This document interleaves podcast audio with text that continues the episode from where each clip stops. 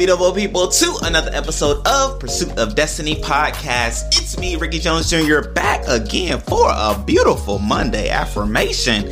And this one's titled, I Am an Optimist. And it goes like this I am an optimist. I believe that things are constantly getting better in my life. Even when I cannot see the solution, I know there is a solution.